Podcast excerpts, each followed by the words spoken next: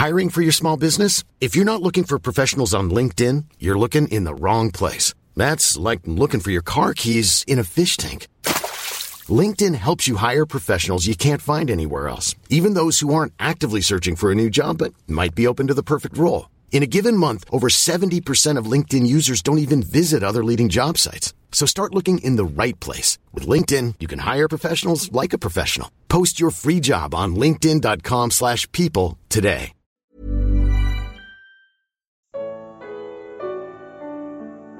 A vida começa na água. Evangelho de João. Comentário de Mari Persona.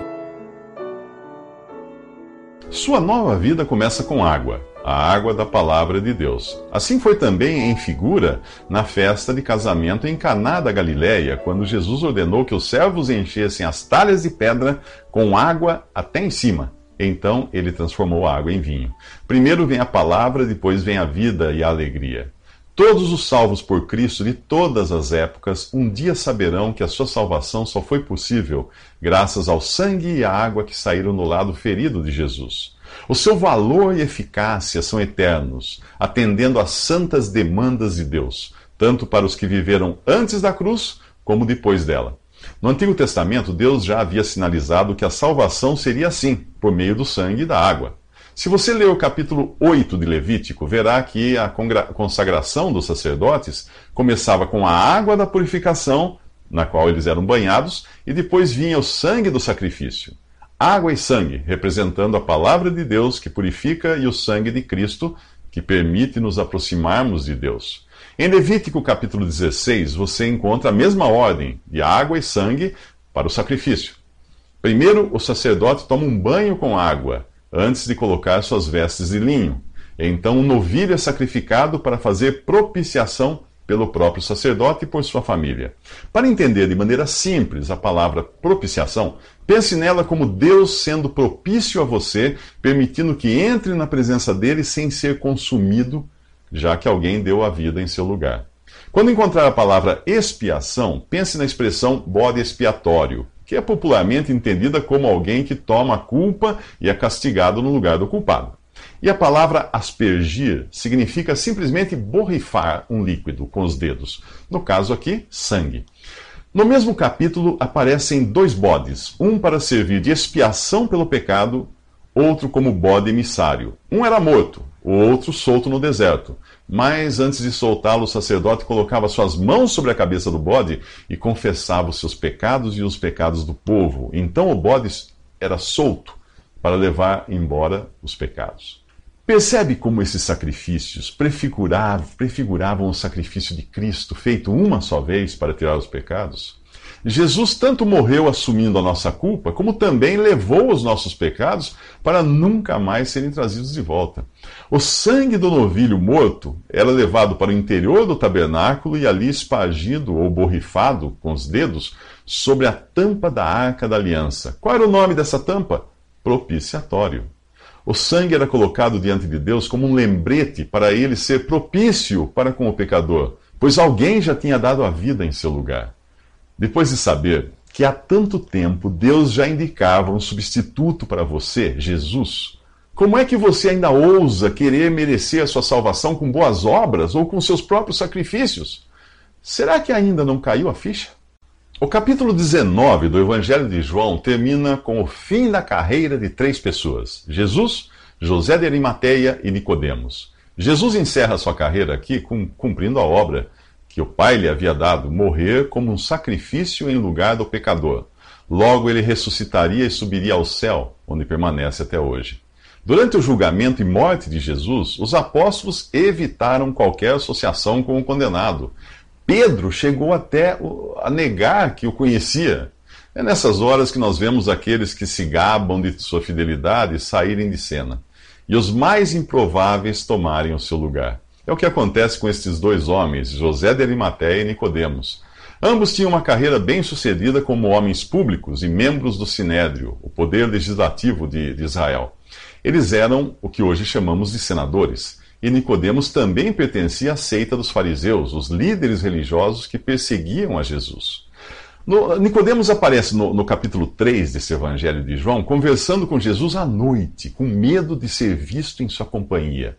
No capítulo 7, ele aparece um pouco mais ousado, defendendo Jesus diante de outros senadores e fariseus. Agora, nós o vemos com José, José de Arimateia, pedindo a Pilatos para libertar o corpo de Jesus.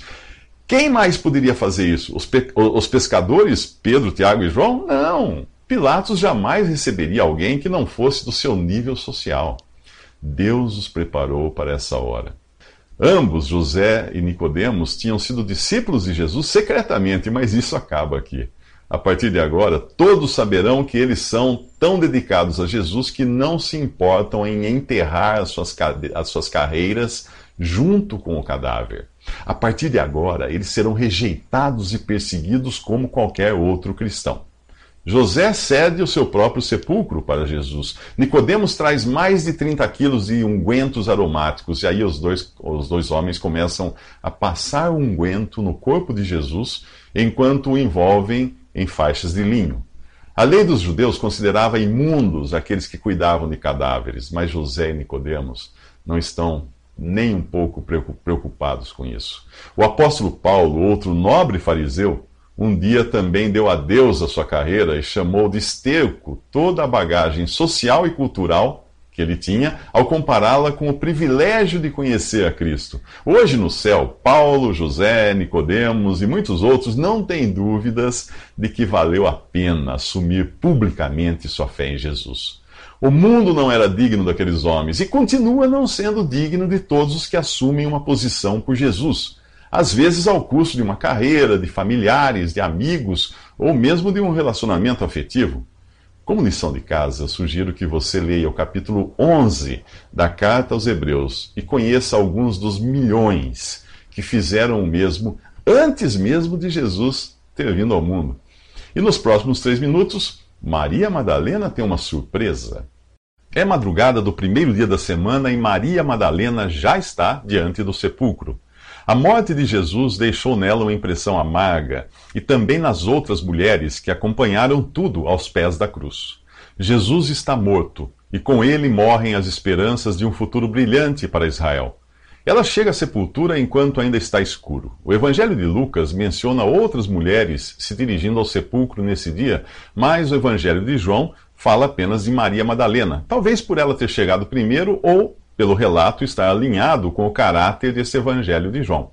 João é o discípulo amado, aquele que tinha intimidade suficiente para se reclinar sobre o peito de Jesus. Neste evangelho, Jesus é mostrado como o Deus acessível ao homem, como aquele que saiu da glória para salvar o pecador.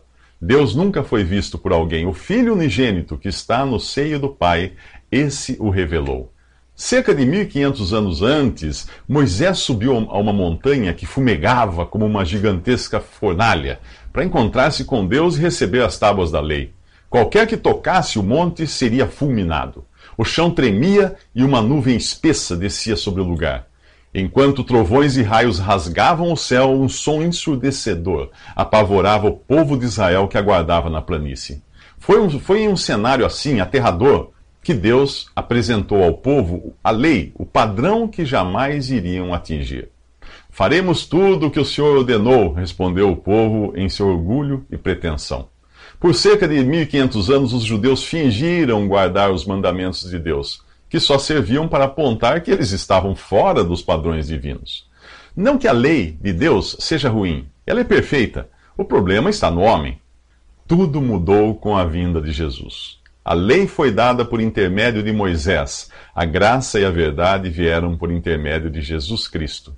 Graça e verdade são as marcas da atual dispensação.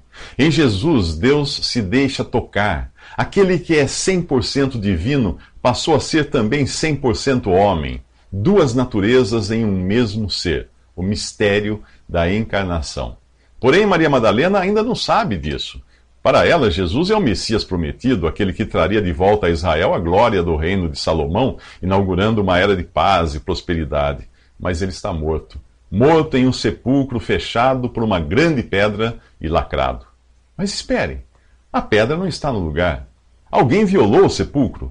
Maria sai correndo ao encontro de Pedro e João e dá o alarme. Tiraram o Senhor do sepulcro e não sabemos onde o colocaram. Nos próximos três minutos, conheça o primeiro a crer sem ver. Pedro e João são pegos de surpresa. Maria Madalena, aflita e ofegante, chega do sepulcro de Jesus dando a eles a notícia: o corpo sumiu. A grande pedra foi tirada e o sepulcro está vazio. Pedro e João saem em disparada. João é o primeiro a chegar, mas não entra na gruta escavada no barranco. Ele espia dentro e vê as faixas de linho que tinham sido enroladas no corpo de Jesus. Pedro chega, entra e vê as faixas e também o lenço que tinha sido colocado sobre a face de Jesus. Ao contrário do que diz a lenda do Santo Sudário, o corpo de Jesus foi sepultado enrolado em faixas de linho, conforme o costume da época. Alguns capítulos antes, você viu a história da ressurreição de Lázaro, quando Jesus bradou em alta voz: Lázaro, venha para fora. O morto saiu com as mãos e os pés envolvidos em faixas de linho e o rosto envolto num pano, num lenço. Disse-lhes disse Jesus aos homens que estavam ali: Tirem as faixas dele e deixem-no ir. Lázaro, com as mãos e pés presos pelas faixas, foi, foi incapaz de se livrar delas, mesmo depois de voltar a viver. Ele precisou de ajuda para isso. Se Jesus ressuscitou da mesma maneira que Lázaro, quem o ajudou a desatar as faixas? A menos que a ressurreição de Jesus tenha sido diferente. E foi. Lázaro ressuscitou, porém iria morrer novamente depois. Era o mesmo corpo, apenas curado e revivido, mas ainda sujeito a doença, morte e degeneração. Jesus ressuscitou como as, as primícias da nova criação, o protótipo dos que aguardam a ressurreição em um corpo de carne e ossos, porém celestial. Um corpo diferente. Tão diferente que pôde sair de dentro daquele emaranhado de faixas de linho sem desenrolá-las ou rasgá-las. Tão surpreendente, ao ponto de aparecer no meio dos discípulos numa sala com portas e janelas fechadas, mas ao mesmo tempo tão real que comeu peixe e mel diante deles. Não era um corpo etéreo, um espírito ou uma assombração, era o próprio Jesus, corpo, alma e espírito. De, de, depois de Pedro, João entra no sepulcro e aqui diz que ele viu e creu. Como assim creu? Creu em quê? Não há nada ali para crer, além de um sepulcro vazio e faixas de tecido. Exatamente. João creu no invisível e é com o invisível que a fé se ocupa. Cremos em alguém que não vemos, em Jesus que morreu para nossa salvação e ressuscitou para nossa justificação. João agora entende passagens como a do Salmo 16. Por isso meu coração se alegra e no íntimo exulto, mesmo o meu corpo repousará tranquilo, porque tu não me abandonarás no sepulcro, nem permitirás que o teu santo sofra decomposição. Quantas vezes Jesus falou de sua morte e ressurreição e os discípulos não entenderam? Quantas vezes você já ouviu a mesma história e ainda não entendeu? Nos próximos três minutos, Maria Madalena ouve alguém chamar o seu nome.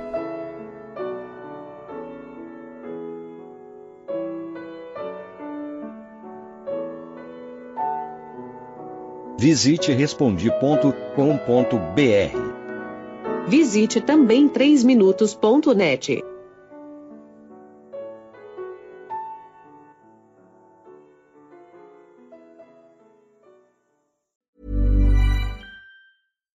deserves the best, and there's no better place to shop for Mother's Day than Whole Foods Market. They're your destination for unbeatable savings, from premium gifts to show-stopping flowers and irresistible desserts. Start by saving 33% with Prime on all body care and candles. Then get a 15-stem bunch of tulips for just $9.99 each with Prime. Round out Mom's menu with festive rosé, irresistible berry chantilly cake, and more special treats. Come celebrate Mother's Day at Whole Foods Market.